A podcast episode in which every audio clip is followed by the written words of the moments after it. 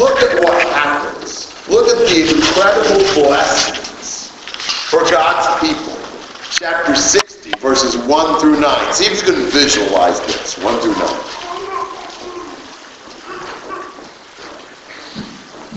Arise, shine, for your light has come, the glory of the Lord has risen upon you. For behold, darkness shall cover the earth, and thick darkness the peoples. But the Lord will arise upon you, and his glory will be seen upon you. And nations shall come to your light, and kings to the brightness of your rising. Lift up your eyes all around, and see. They all gather together, they come to you. Your sons shall come from afar, and your daughters shall be carried on the hip. Then you shall see and be radiant. Your heart shall thrill and exult, because the abundance of the sea shall return to you. The wealth of the nations shall come to you. A multitude of camels shall come to you. The young camels of Midian and Ephah, all those from Sheba shall come. They shall bring gold and frankincense, and shall proclaim good news, the praises of the Lord. All the flocks of Kedar shall be brought to be gathered to you. The rams of Nebaioth shall minister to you. They shall come up with acceptance on my altar, and I will beautify my beautiful house. Who are these that fly like a cloud, and like doves their windows? For the coastlands that hope for me, the ships of Tarshish first, to bring your children from afar, their silver and gold with them. In the name of the Lord your God, and for the Holy One of Israel, because he has made you beautiful. So, as a result of the Redeemer coming to Zion, 5920, what do you see in Zion now? Light and God's glory. God's glory and brightness is to be reflected in his people. Remember chapter 59, long about 9, 10, 11, how dark things were, and now they have the brightness of God. Now, when man tries to glorify himself, there is no positive result. But when God comes, he brightens and glorifies his people. And as the glory of God shines upon his people, as they glow with his light, what happens in verse 3? Yeah, absolutely. The light of God in the lives of his people draw others, even uh, nations and kings, who are impressed by the glory of God that is, that is seen in his people. Reminds you so much of obvious passages like Matthew 5. You're the light of the world. And uh, the idea of us being the light is that others would glorify God through us as they see God reflected in our actions and attitude and speech. And so he says, look. And what do you see happening? Why, you see your sons and your daughters brought from all over the place. And, and you're just thrilled. And their wealth, the wealth of all these nations, comes to you. See the camels bringing gold and frankincense and, and all these people from all these nations coming to God, coming to God's people, and bringing their wealth and glory with it. Now, perhaps verse 6 reminds you of something specific, doesn't it? That yeah, remember the wise man that come to Jesus with gold frankincense and myrrh. I think that was sort of a foreshadowing of what we're looking at here. I don't think this is specifically so much just that. But that's typical of what you see as Christ is preached in the New Testament. People from all over the world, even Paul would say in Romans 16, some of Caesar's household have been brought to the light and they brought their glory and influence uh, there and they go up to the altar and they worship God.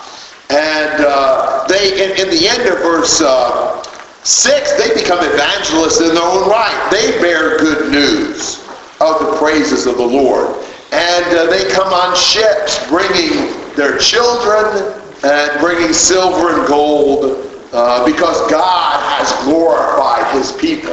And so when, when the, the, the, the Redeemer comes to Zion, You see the light, the glory of God reflected in his people, and that attracting people from all nations and their, their goods that are brought to glorify the Lord himself that is shining among his people. And that's precisely, I think, what you see in the New Testament. Exactly what ought to be done today. It ought to be that we reflect the light glory of God and that others are brought to God because they can see the light of God in us. Comments and questions? Yes. Certain things is behind the for six and seven, all the animals that are brought, young camels are brought, flocks are brought, rams are brought. Probably sacrifices. If not, just the idea of their wealth comes. Yes, JD? Can you talk a little bit about how the light of God in us is a light that makes us, if you use the word attracts people, but yet we look at Jesus who was not at all trying to pay attention to himself or trying to be attractive for a physical way. How do you do that today? Yes, well, the light is not uh, a light from ourselves. It's not we are displaying ourselves. It's the light of God's righteousness and God's character and God's grace that shines. Sometimes people try to uh, you know, use their own techniques to make themselves bright. well, that certainly doesn't lead to any positive results. But he says in Matthew 5:16, "Let your light shine before men in such a way that they may see your good works and glorify your Father who's in heaven." So if we have the light of God in us, if we really reflect the character and the heart, the integrity of God, what we do will be good and people will glorify God, not us. They won't, they won't be attracted so much to us as to God through us because we live like God. You know, I would cite also a passage like Philippians chapter 2, um, which is really powerful when he says in verse 15, so that you will prove yourselves to be blameless and innocent, children of God above reproof, reproach in the midst of a crooked and perverse generation among whom you appear as lights in the world, holding fast the word of life. Um, we live in darkness. The darkness of lust, the darkness of greed, the darkness of injustice and selfishness and pride and so forth. And when, when we don't live that way, well, now, it's a little sunny today. I took a good flashlight outside on a sunny day. What would it do? Probably not much of anything. But what if it's pitch dark and I take a good flashlight outside? When the world is so wicked and so corrupt, Christian character stands out. Now, it doesn't always provoke a good response. It depends on the heart of the people. And if we don't like to be different, we're going to really struggle with these things. Because uh, when we don't say what they say, when we don't pursue what they pursue, when we don't love what they love, when our life is a rebuke because it's filled with integrity and righteousness, it's going to stand out like a sore thumb for a lot of people because they don't want somebody righteous around. But it's also going to be appealing to some people who sense their emptiness and degradation and are looking for, for God. And so they see God in people who are willing to live for God and stand for God and hold forth that word of life and declare the Lord and his word. And uh, so I think I think this is a matter of our character being God's character, of our deeds being God's deeds. And as that happens, people see God in us. And some people are repelled and hate us. And some people are attracted to God by seeing God live in people's lives. Roger. An example you gave me was uh, in 2 Corinthians chapter 3 about when God's glory was reflected on Moses and Moses' life was reflected on the people. In the same way with us, if we come to know God better, His glory is going to be reflected on us, and then we're going to be able to reflect it to others. Amen. Yeah, 2 Corinthians 3. That's very good. And then in 4, he says, For God who said, Light shall shine out of darkness, is the one who has shown in our hearts to give the light of the knowledge of the glory of God in the face of Christ. It's not about us. Yeah. That's great. That's exactly right. I mean, we need to be changed to the point where you look at us, you see Christ. I mean, maybe you can think of some people in your life that really reflect Christ. You see godly character and, and true dedication. You know, some of you see that in people like Sewell and Gardner Hall.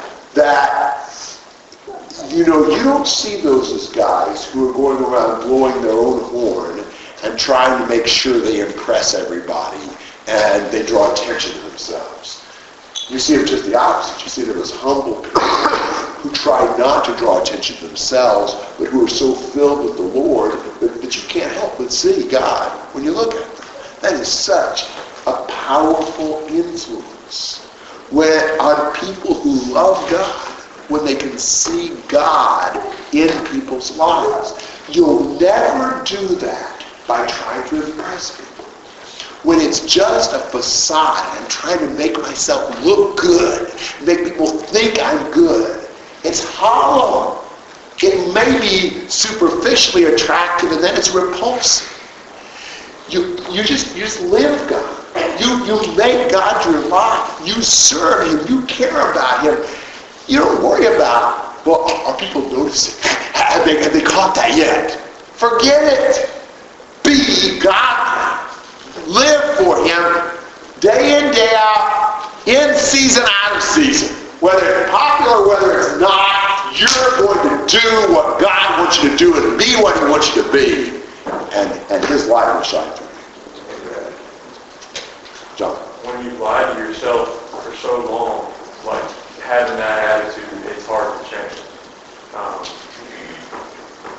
it, yeah, I mean that's that's a pattern that you get yourself into that that it's hard to change that mentality of trying to exalt yourself and show everybody else how how good you are. We grew up that way. You know, it, amazes me. Uh, there's, there's, not saying there's never any grain of truth in this, but it amazes me how often parents will correct their children by mostly by, well, what will people think if you do that? Well, what, what, will, what will the Christians say about that? Or, or whatever. And, and so we're kind of trained early on to mostly think, what are other people going to say if we do that? I don't hear as often, what would the Lord think? You know, how would he feel about it? That's what we need to work on. You know, it, it's a much less consequence what anybody thinks as well as the Lord thinks. When you look at it that way, it changes you a lot because uh, if all you're concerned about is what people think, what if you could hide it? They didn't get by with it. You can't hide it. There, there are a lot of people who are, who are in the world who are very sincere uh, about their faith, but they're sincerely wrong. Um, something that I struggle with is how how do you know if you love God? How, how do you eh, you can't really rely on your conscience or your feelings because they can be you can be sincerely wrong like Paul was. How do you know that you how do I know that I love God? How can I? Well, what does somebody, how does somebody act who does love God? They really seek. They, they, they listen and they seek and they yearn for His Word and His will. And they're sincere in seeking to please Him in their life. honesty with yourself. I mean, it, it, it, I don't know, I've thought a lot about that lately with some things, but it's, not so much like emulating other people, but it's not allowing yourself to, I don't know, it's hard to look at yourself, but like, it, it's not letting yourself say, well, my actions meet up with the Bible. It's like, what, what is my heart? You know, it's hard to see your heart, but you can't lie to yourself. I think it's honesty. Let's really love God. Let's, that, you know, what did Jesus do? Go back to chapter 50. Not to do my own will, but the will of him who sent me. I didn't speak my own words. Didn't take my own initiative. Chapter 15, verse 4 and following was the idea of the, the tongue of a disciple opening his ears every morning to hear the word of the Lord, not being disobedient, setting his face like flint, to just give himself to God. It should be that, that, that we get to where we don't think about ourselves very much. I've used this illustration before, but maybe this would be helpful. Um, the, the summer of 1980, I uh, lived with a preacher in kind of a training program in, in Knoxville, Tennessee. I lived with Aude McKee, who's, uh, I think is still alive, but is, would be quite old now. He was in his 60s at that time. And a really good man. Uh, not someone who in a worldly sense would be particularly impressive. Um, not a scholar or anything like that, but a very fine man. And, uh, you know, I wanted to learn a lot, and so I asked tons of questions. You know, we were together a good bit. And, and something really stood out to me and impressed me. He was the kind of guy who was, he was just always serving. He, he, he, he cared. He's, he, he, was, he was very sincere. I think everybody who saw him would say he was sincere. He was kind of uh, very energetic for his age, but but uh, you know, just very very much wanted to do what the Lord wanted to do. And the thing that impressed me after being in his home for three months is that he ever thought about himself.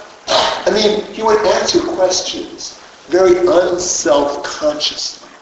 I don't really saw him ever really pretty much thought to himself. I mean, his life really was the Lord was was serving people, and and I mean, it just seemed like that that just sort of defined him. I mean, I, he didn't really connect, but I don't think all that much about what he felt or what he thought or what he wanted. That really didn't enter into the posture. That thing was impressive. It was really encouraging to see somebody whose whose life was really just the Lord, and, and not in a way that he wouldn't like say that. You know, I'm not even sure he thought about that. And it almost struck me that he hadn't really, hadn't really dawned on him that his life was the Lord. It was so much that he didn't have much personal identity. He was just he was just servant of God. I mean, he just it's what he did. It's what he'd done for a long time. I think that's the ideal. We always just get to where we lose ourselves. God, we want the Lord's will to be done. We care about the Lord. We love the Lord. We love His will. We love His righteousness. We love His word. I mean, those things are the things we want. That's that. That's what we care about. Um, and, and and so you know, ultimately, we don't have much personal identity. We don't want a personal identity. Our identity is the Lord. We just give ourselves to Him. Now, I mean, obviously, that's a growth process. Um, but but that's that's I think what you see in a disciple. A disciple doesn't have his own will, his own initiative, his own words. He has the Lord. Thoughts on that? Um, very well, but I guess one thing I see is not only do we need to see ourselves way, we need to see each other as just the Lord's. Um, I guess I've experienced a lot where, uh, especially when we do something in the public service, you know, um, you know, in a worship service or something, you know, you lead a prayer, you lead a scripture, you present a talk or, or lead a singing, whatever. People come up and, you know, oh, that was so good, you did such a good job, you know, they're bragging, bragging, bragging, and um, that's not beneficial. I mean, all it does is, is fill people with pride and it provides them a stumbling block and it's not, um, you know, providing any glory to God. And I mean, I definitely think we should encourage each other in that. And I mean, I, I think we should encourage each other in much more important things that aren't in the public uh, worship services. But um, I guess it's hard. We need to be able to strike that balance between encouraging people to glorify God and not encouraging people um, to get glory for themselves. Amen. And that's, you always give me opportunities to uh, get my soapboxes, but we just make way too much out of being in front of the people at church. You know, is God glorified more by the leader of the song than the singer in the pew? More by the leader of the prayer than the person who's praying, you know, uh, their seat? And so forth. There, all, all somebody up front is doing is, is serving. There's no special credit. I hear people saying, you know, well, I feel like I'm growing. I've now been able to get up front and do this. Well, fine.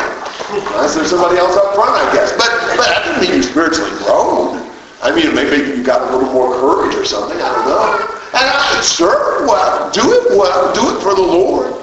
I mean, that's not a bad thing. But it's like it's like we, we almost think that just the act of getting up in front of people suddenly has merit. I, I was impressed by this. It's kind of a tangent, but it's a good one, I think. Um, you know, because I mean, some of that reflects so little effort. Doesn't take much. Perhaps there's a little bit more if we put a little more into it. I was, I was really encouraged. I haven't told this story very much, but I was really encouraged on my trip to Brazil. One of the a, a new congregation formed out of another that wasn't doing well has started in, in uh, Fortaleza. And uh, this church has about 85 people, really, really encouraging little group. And uh, there's a young man, I think he's 19, who leads the songs. And uh, wow, really encouraging. Um, he came and spent uh, Saturday afternoon uh, with me. We'd had a young people study on Saturday morning, so he hung out Saturday afternoon. He was working on the songs.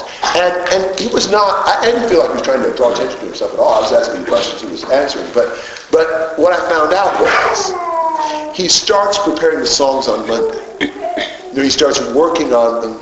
He, he, they, he has a, uh, like a, a a sheet that he copies with all the songs he's going to use in the service. They don't have books or anything. So he's picking out the songs and then he, he practices them. And he thinks about them, and he meditates on them, and he memorizes them, and he sings them over and over again. And he had me singing with him some, the songs, and, and, and meditating on them, and working on them. Now, the thing I observed, and I've seen him once before in the other church doing that as well, it, it, he, did, he did it very well, but he didn't draw attention to himself. I didn't feel like, you know, it was big him at all. But, but, but I could really see both times, he really, you could tell he was really singing those songs with, with a love for God and with a, a real feeling for what they were saying. He just really given himself to doing that. Well, that's cool. Um, maybe there's a little bit more encouragement and value in that. But and, and we need to take public worship seriously. And if if we're leading and we put some thought into that, well, thank God for that. That, that that's a helpful thing. But but God is honored when we glorify Him, not when we're in front of people. And so I just think we need to de-emphasize the glory of being in front of people. It's not a big deal. Anybody can do it. It's my, so. Why don't we uh, look at 10 to 18 here.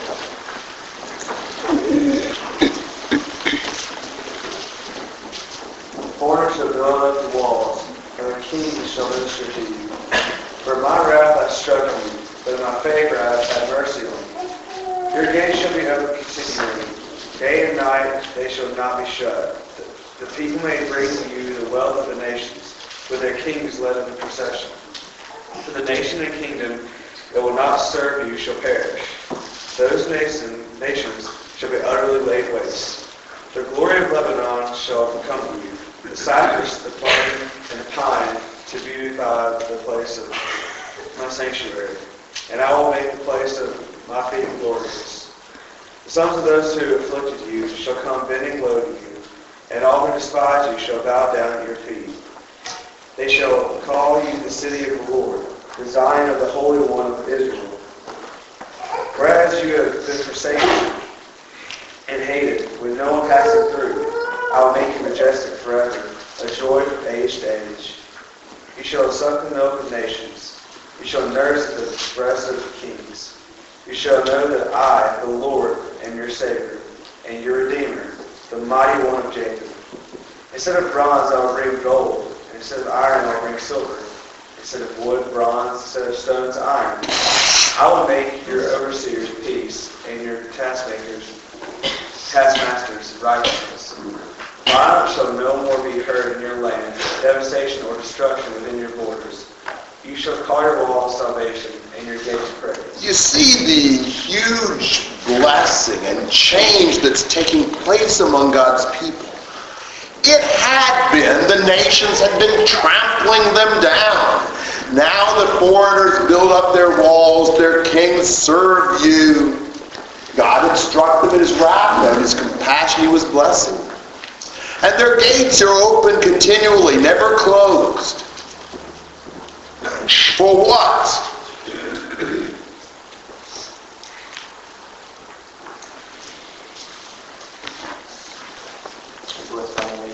Yeah, for the nations to be able to come in to bring their wealth. Um, but there'll be some, verse 12, who would stubbornly refuse God's light and God's glory. What will happen with those nations? They'll be laid waste. They'll perish and be ruined utterly. The glory of Lebanon, all the trees of Lebanon will come to make the sanctuary beautiful. And they'll come, the sons of those who afflicted you will come bowing to you, bowing themselves at the sole of your feet, calling you the city of the Lord. When, when the Lord in his holiness is present with his people, some in the world will, will humble themselves and will, will come and bow down. And uh, it's really, you know, encouraging, impressive picture. Whereas you have been forsaken and hated, verse 15, I will make you an everlasting pride and joy. God is changing them so much. They'll, they'll, they'll be able to, to be blessed by the kings and the nations instead of having their stuff sucked down by them. And uh, look at look at how much better it will be. Instead of bronze, gold. Iron, now silver. Wood, now bronze. Stones, now iron. God, God gives new blessings. And he gives peace. And he gives righteousness.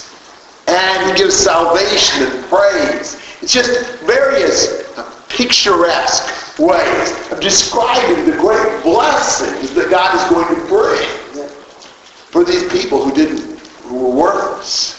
But as God transforms them, as they turn from transgression, God makes something out of them. What a, what a beautiful picture and encouraging. And, uh, you know, if, if, you're questioning at all, you know, wonder, wonder what this applies to or whatever, you might remember that in this very context, almost in the middle of it, you'll have 61, 1 to 3 talking about Jesus. And cited in Luke 4 when Jesus says, today this scripture is fulfilled in your hearing. So this is really primarily a picture of the blessings that Jesus brings for us, of the beauty that he brings us, of the, of the way he makes something out of us. Comments and questions? Michael? Yeah, I was just thinking, this, it starts off kind of like Nehemiah when they returned, and you know, how, how things were really great, and the kings maybe ministering to them the tent, you know, the king would send back women supplies, and they would help help the Jews rebuild. But you really only see Jesus in 11, because when when Nehemiah came back it shut the gates because the foreigners that came in weren't weren't being a blessing and, vice versa. They were being being that diluting influence still, and Nehemiah shut the gates because the people still hadn't fully devoted themselves to God. But this is is greater fulfilled in Jesus than others. I mean, Yes, excellent point. And I think there is a, a sort of shadowy uh, pre-fulfillment, even like in Ezra you see uh, and, and Nehemiah that uh, the, uh, the Persian treasury was tapped into for some of the work of the rebuilding the sanctuary and, and the city and so forth.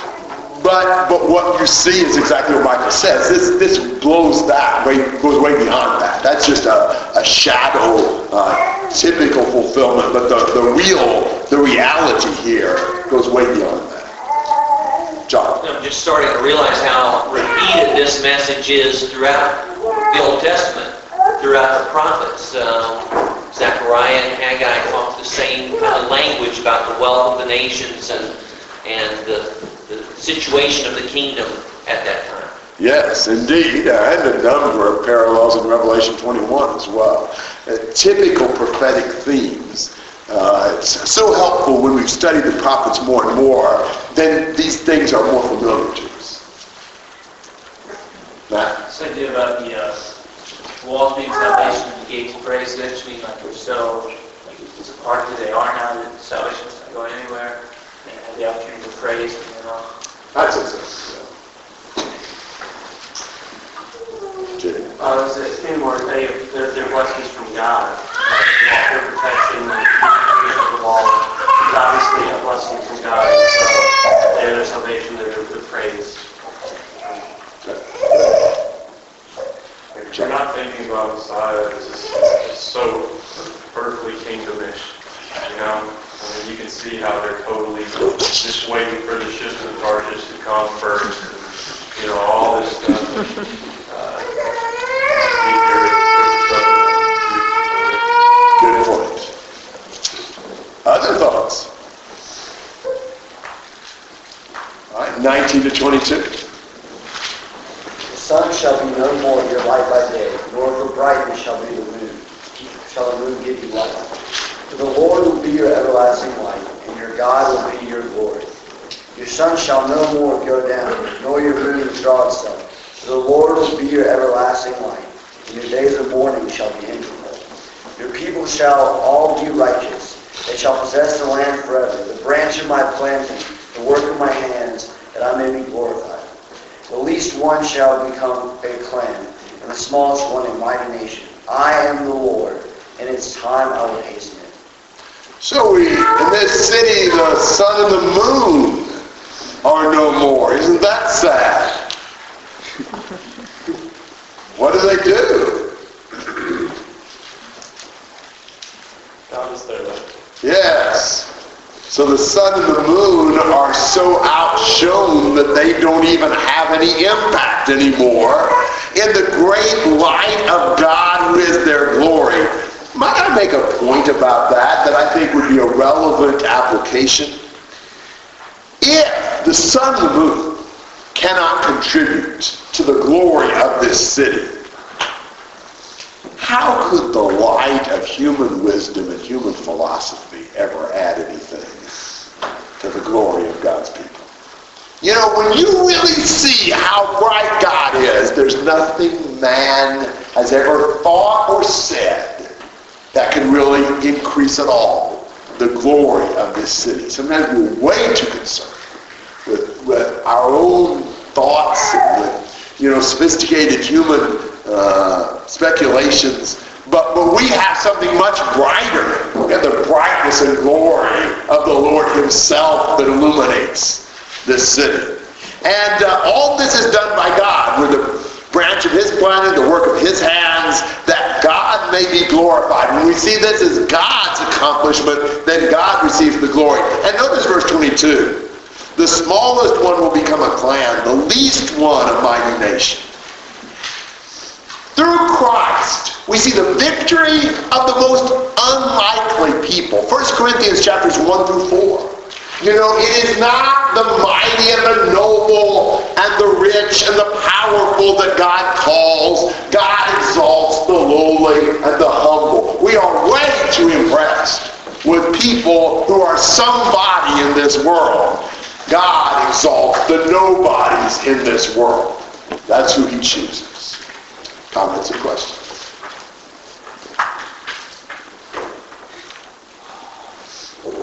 Uh, so this reminds me of the scene that you see in Revelation 22, uh, where there's no longer any need for light, but the light of uh, God will illumine all of them. Yeah. You've got that figure several times throughout the, the Bible, and it's an impressive picture. Other thoughts? What is the spiritual application of all this? I'm confused. Like, there's so much here, and I'm just like, you know, yeah, these are blessings, but what, what, what does this mean? This means that God, through Christ, glorifies and blesses his people. He is with them, and they shine for him. Something like that.